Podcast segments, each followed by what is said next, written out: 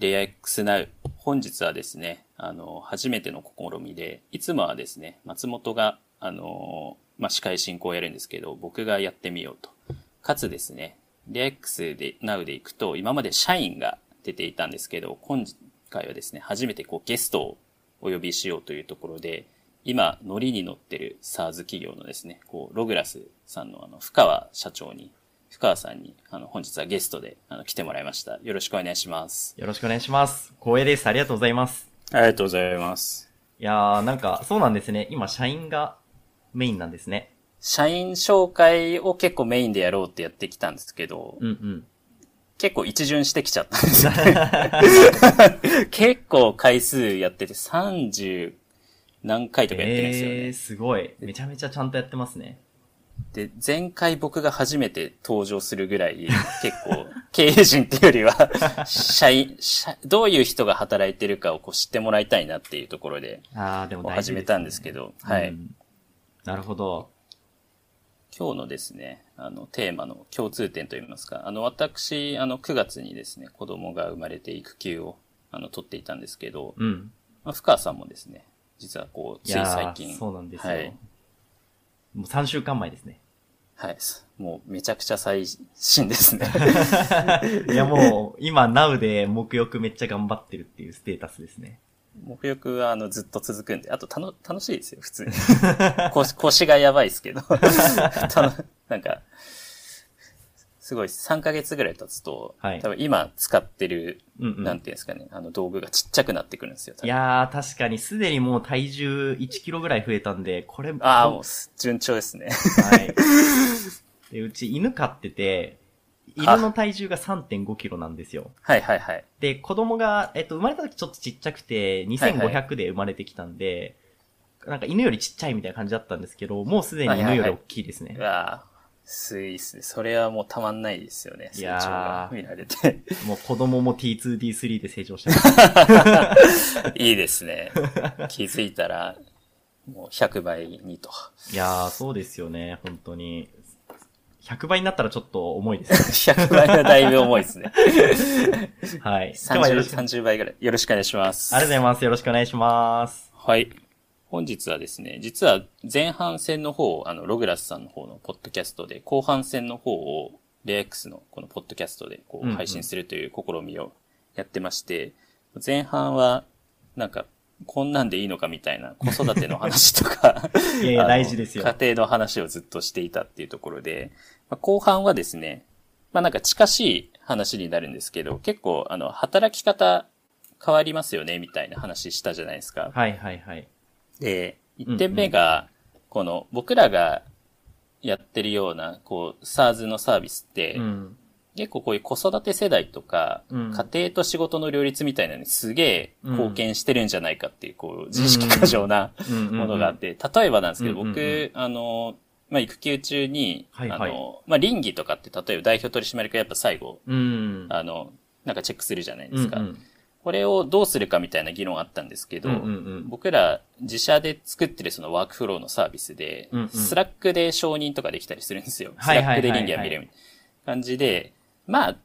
試しに別にその子育て中も、うん、四六時中さすがに子育てしてるわけじゃなくて、まあ、なんか、2時間おきとかサイクルがあるじゃないですか。うんうん、ありますね。なんで、別に倫理ぐらいできるんじゃないかなと思ってやってみたんですけど、はいはいはい。まあ、当然できて、ただ、これは旧来型だと、いや、紙でやってて、ハンコを押さなきゃいけないから出社しないです、といけないですってやって、それで2時間離れますとか、ちょっと不可能じゃないですか。不可能ですね。うん。なんで、すごい実は自分が助かったなと 自分のサービスで自分が。そうですね。そういう観点で、こう、SARS 活用って、今後、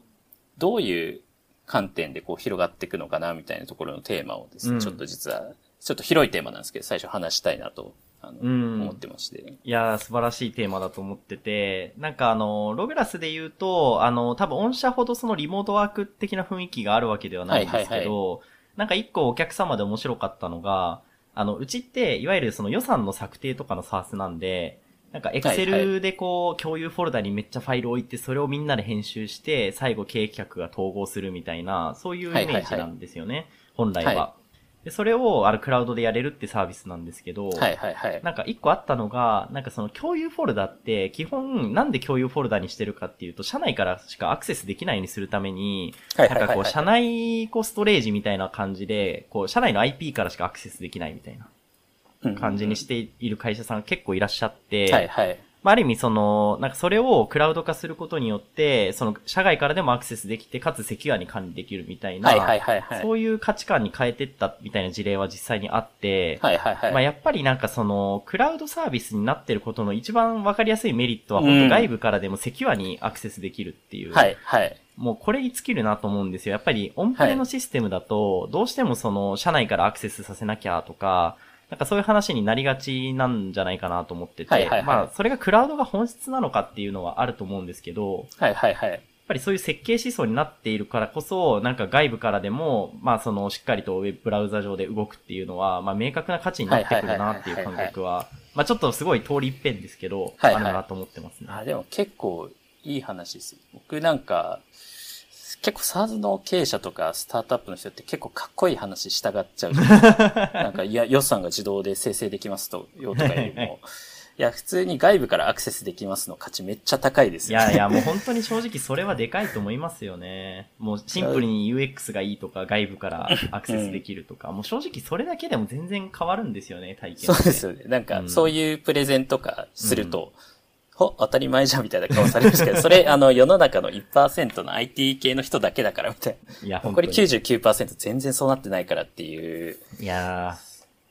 なんか最近あの、ラクスルの多部さんとお話しする機会があって、あの CMO の。はい。で、多部さんに、あの、ログラスこういう構想で、みたいな話した時に、いやー、偏差値高いねって言われたんですよ。ああ、めっちゃいい指摘ですね。もっと偏差値下げて、もっとわかりやすくしないと、あの、やっぱり伝わらないよねっていう話されて、はいはい、いやでもそう、それこそがやっぱりそのさっきのテーマの、こう変わる働き方のやっぱり一丁目一番地だと思ってて、とにかくわかりやすく、こう、今の目の前のことが変革され、その先に夢があるっていう、こう、世界観にやっぱりなっていくと思ってるんですよね。そうですよね。デジタル化の一番いいとこって、いつでもどこでもアクセスできるですもんね。もうそれが全てですよね。そこはなんかこう、SARS の活用っていうところになんかこう、すごくこう、なんて言うんでしょう、難しさをかん、なんか、難しく捉えてしまう人って多いと思うんですけど、やっぱりまずはなんかこう、使ってみて、あ、こう変わるんだなっていうのをカジュアルに試してみるっていうのが、うん、ある意味できる世界観になってきてると思うので、うん。まあ、やっぱりそこになんかいかにアレルギーをなくしていくかと、あとやっぱりこう、経営陣の皆様が、やっぱりそこにまずはチャレンジさせてみようっていうところを、いかにこう、まあ、現実的に捉えられるかだなと思ってて、うん。なんか、やっぱり最終それこそあの、売る側としてのこう、サースの倫理みたいな話でいくと、それって、うちが SIR の方にカスタマイズさせて作るのと何がどう違うのとか、値段どっちが安いのみたいな議論に結構なるんですよ、うちとかの。エンタープライズサースだと。はい。で、そういうところじゃないんだよな、論点ってってすごい思うんですけど、やっぱりそこをこう伝えていくことっていうのは私たちサース経営者のすごい重要なミッションだと思うし、まあそういう意味で、あの、福島さんは本当日経新聞とかにもよく登場されて、啓蒙されているのは、大変 我々としてもありがたいし素晴らしいなと思ってますね。はい。もう今日はどんどん脱線していこうと思うんですけど、最初のテーマ無視で。結構、そこら辺って、なんか、エンタープライズ領域って変わってきそうな感じします、うん、なんか SMB の領域とか、さっきあの、の前半のところで Notion も外せないよねみたいなところで、なんかもうコンシューマー側が決めてるじゃないですか。うん。なんかもうその機能比較表を作って Notion となんか Evernote を比較したことって僕一度もないんですよ。はいはいはい、ないでしょうね。とか他のそのコンフルと、その、はい、とかその Kibela と、その Notion とか比較したことなくて、もっと直感的に選んでるんですけど、うんうん、なんか、で、どんどんその、なんですか、スタートアップのその、 SaaS の意思決定とかそうなってってるじゃないですか。うん、間違いない。これが、エンタープライズとか大企業だと、うん、その今どれぐらいギャップがあるのかなっていうのは、僕ら逆にそんなエンプラやれてないんで、すごい聞いてみたかったとこなんですよね。はいはいはい、えっと、そうですね。今まさに、あの、売上兆、兆レベルの会社とか数千億の会社っていうのを複数案件今あの、やってるところなんですけど、まあ、あの、話していると、やっぱりその、うちみたいなところに問い合わせをしてきてくれたり、話を聞いてくれる最前線の、いわゆるチャンピオンと呼ばれる、女性の人たちは、もはや比較してないですね。なるほど、なるほど。なんで、あの、もはやログラス入れること決めてるんだけど、社長説得するためにコンペティター置かなきゃダメなんだよね、とか。あー、ありますよね。そういうのは。ありますね。なんで、多分、その企業体としては変わってないっていうのが回答になって、やっぱり、その、なんていうでしょう、丸抜表とか作るっていうのはあるんですけど、やっぱりそのチャンピオンの人っていうのは、だいぶ私たちの感覚に近づいてきていて、いや、めちゃめちゃリテラシー高いんですよ。びっくりするぐらい、あの、サースのこと詳しいし、あの、サースのいいところはとにかくカスタマイズせずに、その最、共有値を享受できることだと思うから、はいはいはい、僕らもそういう要望をなるべく、こう、必要なところに絞って出したいと思ってるんで、変にカスタマイズしなくていいですって。ああ、めっちゃいいですね。いや、こんな、それはこんな偉人いるのと思って。そうなんですよ。サーズ産業って、うん、なんか本当にその、言い方をこう、本当に直にすると、こう、実はこの僕らみたいなベンダー、いわゆるサービス提供者だけじゃなくて、うん、ユーザーの使っていただくお客様のそういうリテラシーってめっちゃ大事じゃないですか。大事ですね。うん、一緒に成長していく感じじゃないですか。それがこう、エンプラでもうすでに、まあもちろん一部のチャンピオン企業だと思うんですけど、うん、なってるの相当いい話ですね。日本のそうですね。サーズ界にとって。なんかその、やっぱり、なんか、皆さんスマートフォンとかでもうネットフリックス見てるし、ツイッターやるし、はいはい、なんか、まあ、TikTok 見てる人もいるし、なんかその、言ってしまうと、スマートフォンで得ている 2C 体験っていうのが、もうなんか徐々に 2B なんでこんなローテクなんていうところに、どんどんどんどんなんかこう、意識も染み出してきてるなって、はいはいはいはいはい。思っていて、あの、うちとかって基本デスクトップというか PC のラップトップ上でこう使うサービスなんですけど、はい。やっぱりアプリとかでできないのみたいな話もやっぱり出てきちゃったりするんですよね。はいはいはいはい、で、どう考えても、90%の人はラップトップで見るから、すぐにやっぱりアプリ対応できないんですけど、うちとかは。じゃあ、ちょっとスラックインテグレーションとか、チームスインテグレーションとか検討して、まあ、とりあえず、その、なんて言うんでしょう、すでにアプリケーション上で動いているプラットフォームに紐づければ、まあ、もうちょっと体験マシになるよねって、まさに、あの、さっきのスラック連携で稟議承認できるとか、それでいいよねっていう世界に徐々に多分なっていくと思ってて、はい、まあそういう意味ではマイクロソフトさんとか、まあセールスフォース、スラックさんとか、ああいうところが結構その toB の体験をどんどん変えに行っているっていうのは、まあある意味僕らとしてもポジティブだなっていうふうには思ってますね。いいですね。ちょっと空気を読んでいただいたのか、あの、脱線しそうになったところテーマを戻していたんですけど、二つ目の大きなテーマがこう、すごい使いやすいソフトウェアがワクワク体験をこう、こう、働く時間にワクワク体験を作るんじゃないかみたいなので、うん、これ、ちょっと示し合わせたかのように、はいはい、あの、今、深川さんが言ってくれた、この 2C の 体験を、こう、2B に持ってくって、ちょうど前回、あの、僕、ポッドキャスト出たんですけど、話してたんですよ。あ、そうなんですね。うんうん。で、ま、本当にびっくりするぐらい同じこと言ってて、なんか示し合わせてるんじゃないかって、いやいやいやですけど、全く示し合わせてないですよね。いや、全く示し合わせてないですね。いやでもこれはそうだよな、おっしゃる通りでも、日常生活で、あんだけもうメルカリとか、うん、まあその SNS とか、まあネットフリックスとか使ってる人と同じ人なんですよね、その働いてる人って、で。そういう人たちが今徐々にそのスラックとか、ノーションとか使い始めてて、ただその業務用の、より深い業務のその SaaS ってなると、突然会社が決めたものって今なってるじゃないですか。そうですね。で、仕方ない。使いづらいけどこれしゃあないな、みたいな。っていうのが変わるっていうのを僕はなんか、勝手にコンシューマーの反逆が起こるって呼んでるんですけど、要は、その、エンジニアとかで行くと、うん、例えば今って、その Go を使ってない会社っていけてないですよね。はい、PHP、まあ PHP をディスりたいわけじゃないですけど、すごい最近進化してると、あの、聞いてますので。うんはい、ただその、PHP とかって書いてある会社よりも Go とか Python って書いてある会社をエンジニアが選ぶじゃないですか。同じように多分その、いわゆるその働いてる人の求人に営業だったら営業で、僕らの利用環境は Salesforce と HubSpot ですとか、例えば経営管理だったらそのログラスとか使ってますとか、バックオフィスだったらこうレア X のシリーズとか、まあフリーとかマネフォワードとかスマート HR とか使ってますって書かれるようになると思うんですよね。で、書かれて、すでに書かれてるみたいなことをそうですよね。言ってましたよね。はいそう、そうなんですよ。か書いてくれてすごい嬉しかったんですよ。まだ多分すごい一部の本当チャンピオン企業の話なんですよね。超アーリーアダプト。でもこれが当たり前になった時、その、本当に日本に大きな働き方の変化が訪れるんじゃないかってちょっと思ってるんですよね。いやーでもこれ絶対に起こっていくと思ってて、なんかその、はい、ある意味感度が高い人がまず SaaS 使い始めるじゃないですか。はい。で、その人たちが例えば Twitter とかレジュメとかにその、例えばレイヤー X インボイスいけてるみたいな話を書いて、で、その人が多分感度高い人って結構流動性の高い働き方をすると思うので、まあ転職をしてまた次のとこで使うみたいなことが、どれぐらい高頻度でこう今後起こっていくかっていうところはあるなと思っていて、はいはいはい。まあ、ある意味、そのコロナで、その、行ってしまうと、働くっていうことが結構バーチャルに近づいたと思うんですよ、すごく。はいはいはいはい。要は、オフラインで、オフィスで働いて、あの、あの、何々さんと顔合わせて働いてっていうのが、今まですごくこう、会社にある意味ロックインする仕組みになってたと思うんですけど、はいはい。もう今って、それこそレイヤー X さんをもうひたすらスラックとか、スラックのハドルとかで仕事してるわけじゃないですか。はいはい。そうすると、もうなんかこう、なんかある意味 SNS みたいなもんで、もううん、もうなんか、そこにある空間というものはないので、バーチャルな世界になってくると、もうその働き方の体験とかそういうものがどんどんどんどんその重要性が増していくと思うんで。そうですよね。もうなんか経営者っていうのはそこにコミットして働き方を変えていかなきゃいけないし、もうその請求書をこうなんか倫理に通すであったり予算をこう一個通す。その体験そのものをなんか楽しいものとかノンストレスなものに変えていかないと、どんどんどんどんそういうことをやってる会社に人を取られていく。うん。そういう世界が多分もう10年以内に絶対来るなって思ってますね。福利構成ですよね。その超優秀なエンジニアに経費生産とかやらせたらやばいみたいな。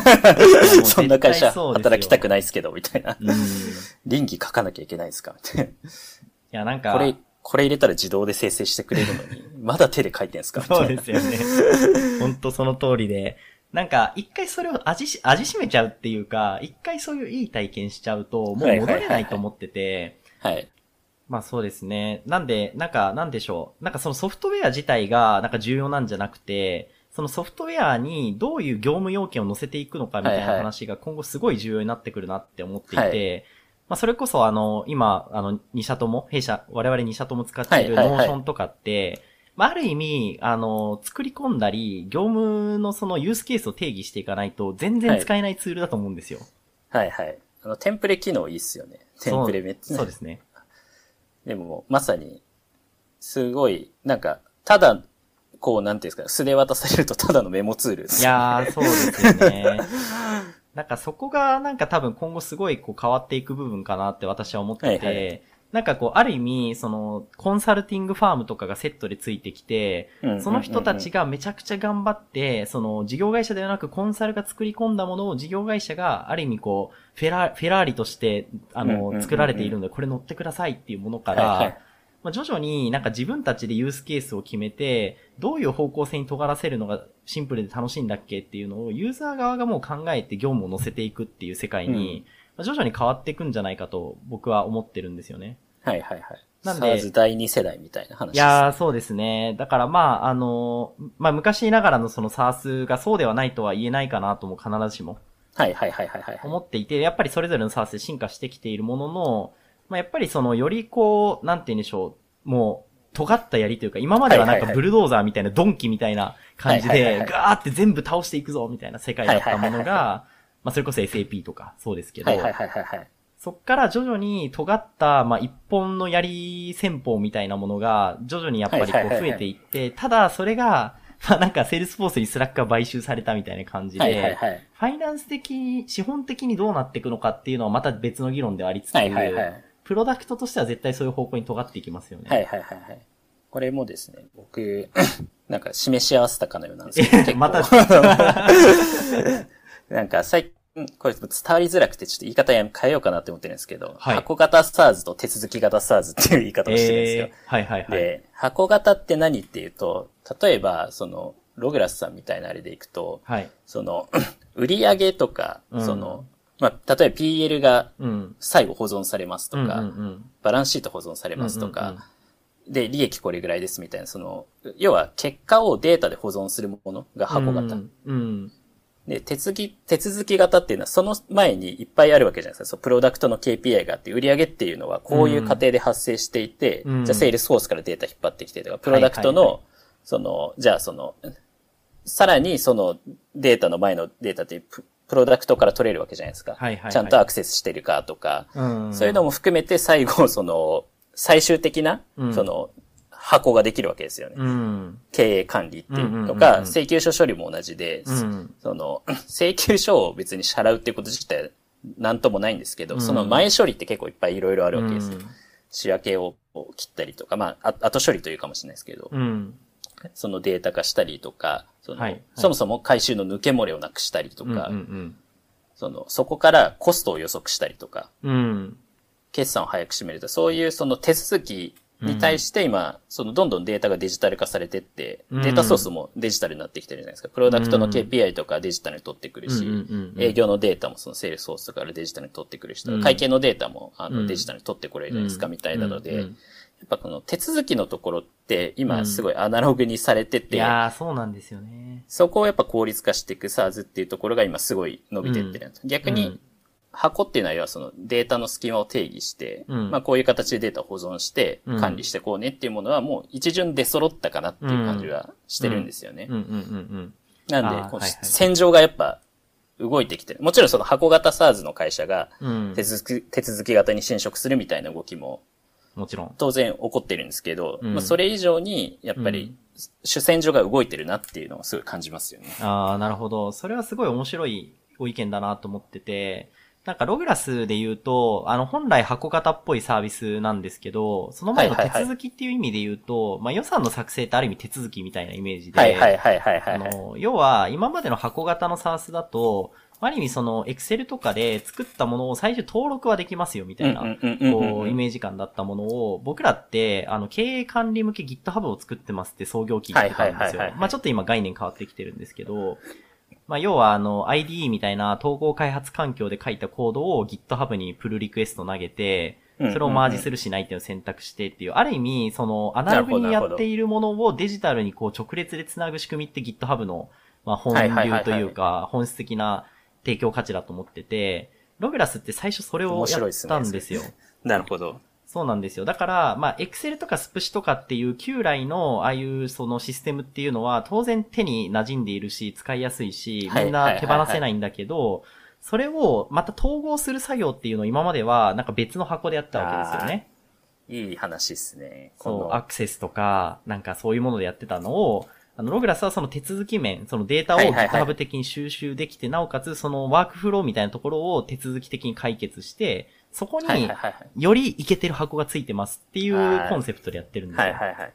あ、でもこれは手続き型の本質だなと僕思ったのが、うん、手続き型 SARS の難しさってオンボードの難しさにあって、うん、オンボードの難しさが何から発生するかっていうと、なんか結構理想から入っちゃうと、はい。いや、クラウドに直接データ流し込んでよとか、うんうんうん、あって、この入り口のなんていうんですかね、ものがあまりにも今まで使ってたものと変わりすぎると、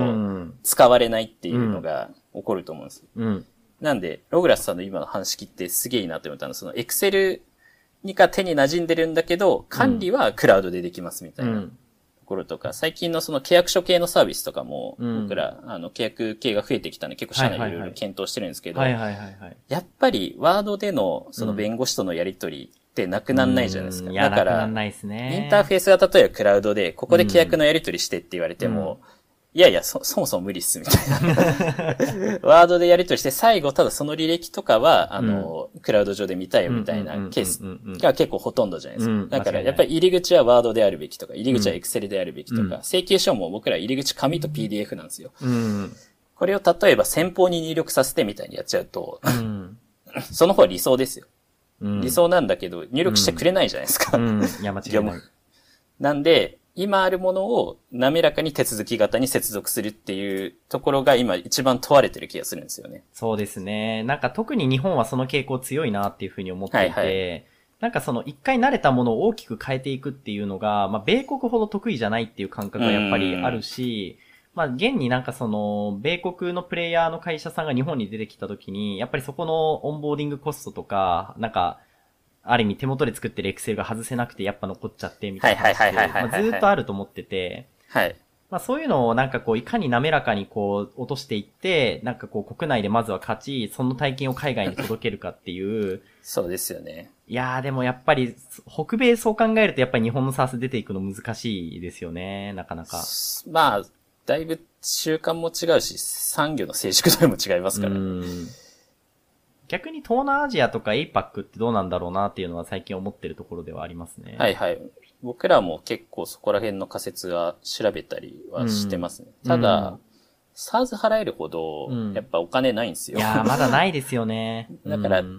結構その、SARS とフィンテックみたいな形で、うん、まあ要はメディアのフリーミアムみたいな考え方ですよね。その、サブスク型のメディアは東南アジアとかではまだ流行んないかもしれないけど、無料のメディアは流行ってると、それは広告で回収できるからっていうので、まあファイナンスとくっつけて SARS を配るみたいなモデルが、いや、それめちゃくちゃ面白いな。SARS 第3世代として急激に立ち上がるんじゃないのかなって最近は思ってるんですよね。いやー、それめちゃくちゃいけてるなだからマネタイズポイントをもうその 2B というよりかは、その、その人たちが行動をそのプラットフォーム内にすることによって、別のところからまたマネタイズするっていう、トランザクション型にどんどん変わっていくんじゃないかっていう。いやー、確かになそれこそスラックとかももはやそれ、そのレベルのトランザクションありますからね。確かに。スラックはもう、永遠に無料で使えちゃうんじゃないかって思うぐらい。い半端ないですよね。すごいですよね。課金ポイントの深さが。うん。まあ、一方でなんかそうなってくると、ど、徐々にマネタイズしてる側に目線が向くっていう、まあ、ある意味、その、まあ、そうですね。マネジメントの難しさはありますよね。そうなんですよね。メディアってやっぱ、そこが難しいですもんね。いや僕も前職メディア前職そうですよね。はい。あの、よく知ってます。はい。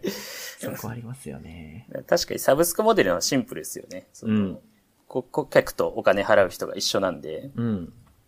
いや、ほんとそうですよね。だからなんかお客さんに向き合うっていうのが綺麗事にならないっていうのがサラスのいいところだと思っていて、これはあの、もう福島さんもメディアやってましたし、私もメディアの企業にいたので、やっぱりそこのハンドリングのしやすさっていうのを格段にサースの方が高いよねっていうところがありつつ、はいはいはい、まあ、ともするとその、お客様の方を向くっていう作業ってすごくこう、意識を使うというか、まあ、言ってしまうと時間かかるじゃないですか。これは結構、ちょっとラストテーマできいい話だなと思ったんですけど、ぜひぜひ。うん、2C への幻想みたいなの、あるじゃないですか。でも、僕らってその 2C 企業でその上場するまで持ってってみたいなところも含めて結構、酸いも甘いも見てきたと思うんですけど、ぶっちゃけどうすか？そこっていう。2B と 2C って僕その区切り自体がもう意味ないと思ってるんですけど、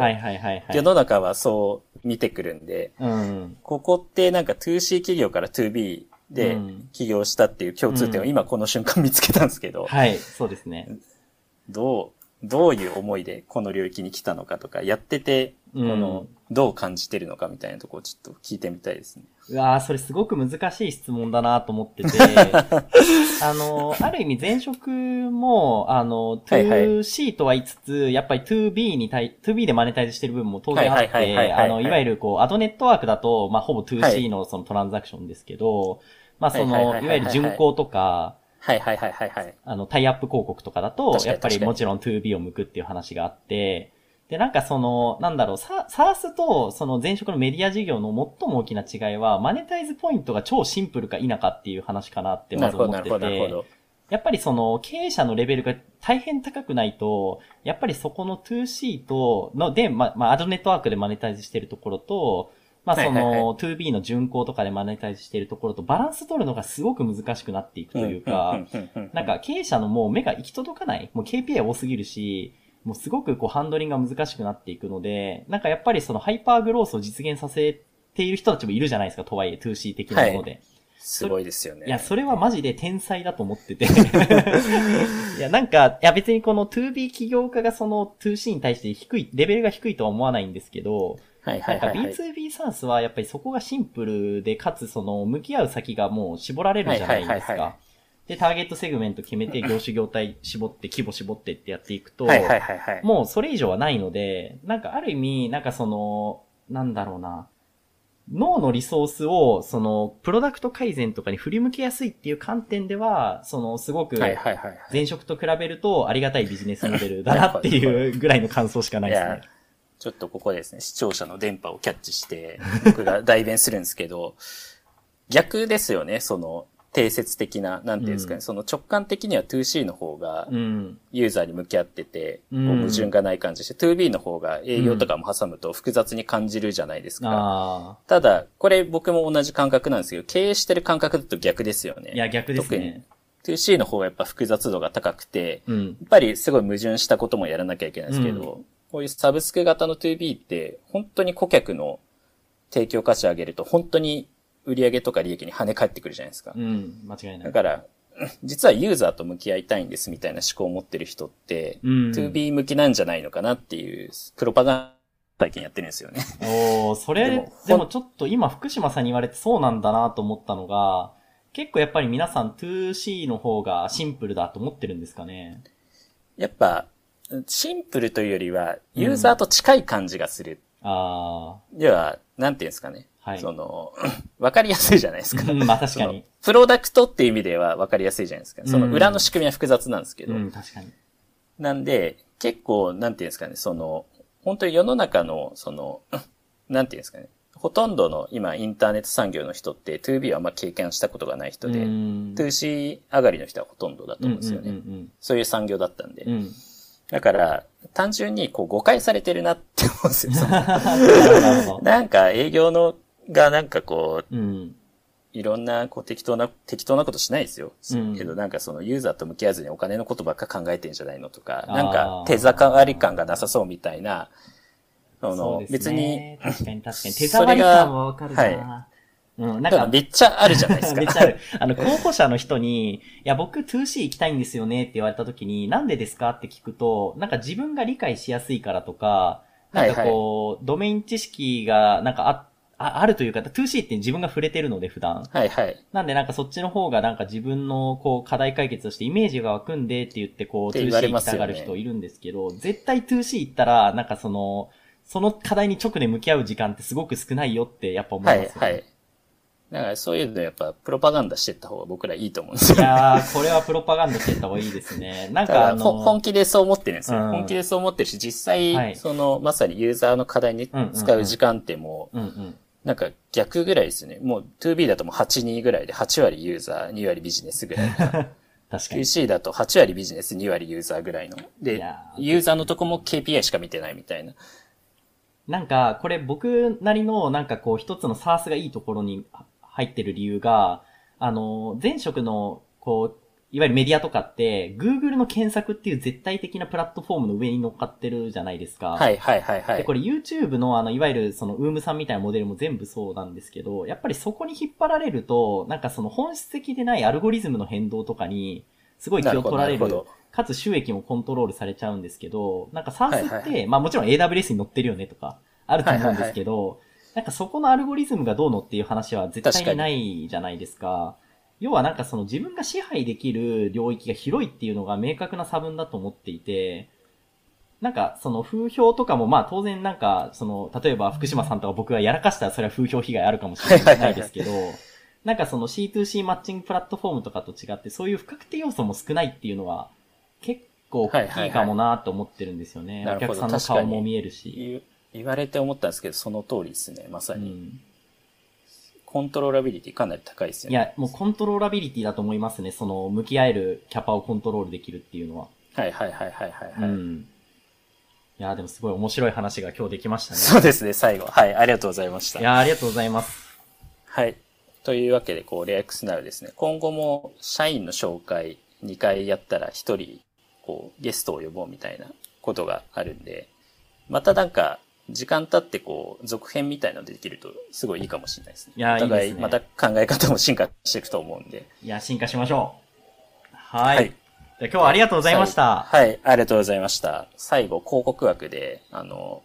出演してくれた方には30秒、お自社のサービスをアピールしていいっていうところがあるんですけど、もし、あの、あれば。お、ありがとうございます。ログラスすごい、あの、伸びてていいサービスと聞いてるんで。ありがとうございます。もう皆さんおすすめですと。はい。じゃあちょっとログラス30秒 PR させていただくと、はい。あの、ログラスですね、創業2年半で、まあ本当私も1回目の企業ということで、まあレイアキスさんとは違ってこう本当にあのバブバブしながらよちよち歩いてるんですけれども、あの、本当にプロダクト自体はですね、この日本の経営企画でかつホリゾンタルで、まあ、株式会社が存在する限り絶対になくならない仕事っていうことで、まあ、非常にあの、うん、広い領域を担保している。で、かつ経営の中枢に近い領域なので、まあ、本当にエンジニアリング的にもチャレンジングですし、もう一社一社に本当に向き合いますということで、非常にお客様ドリブンな会社です。よろしくお願いします。はい。じゃあ、ありがとうございました、本日は。ありがとうございます。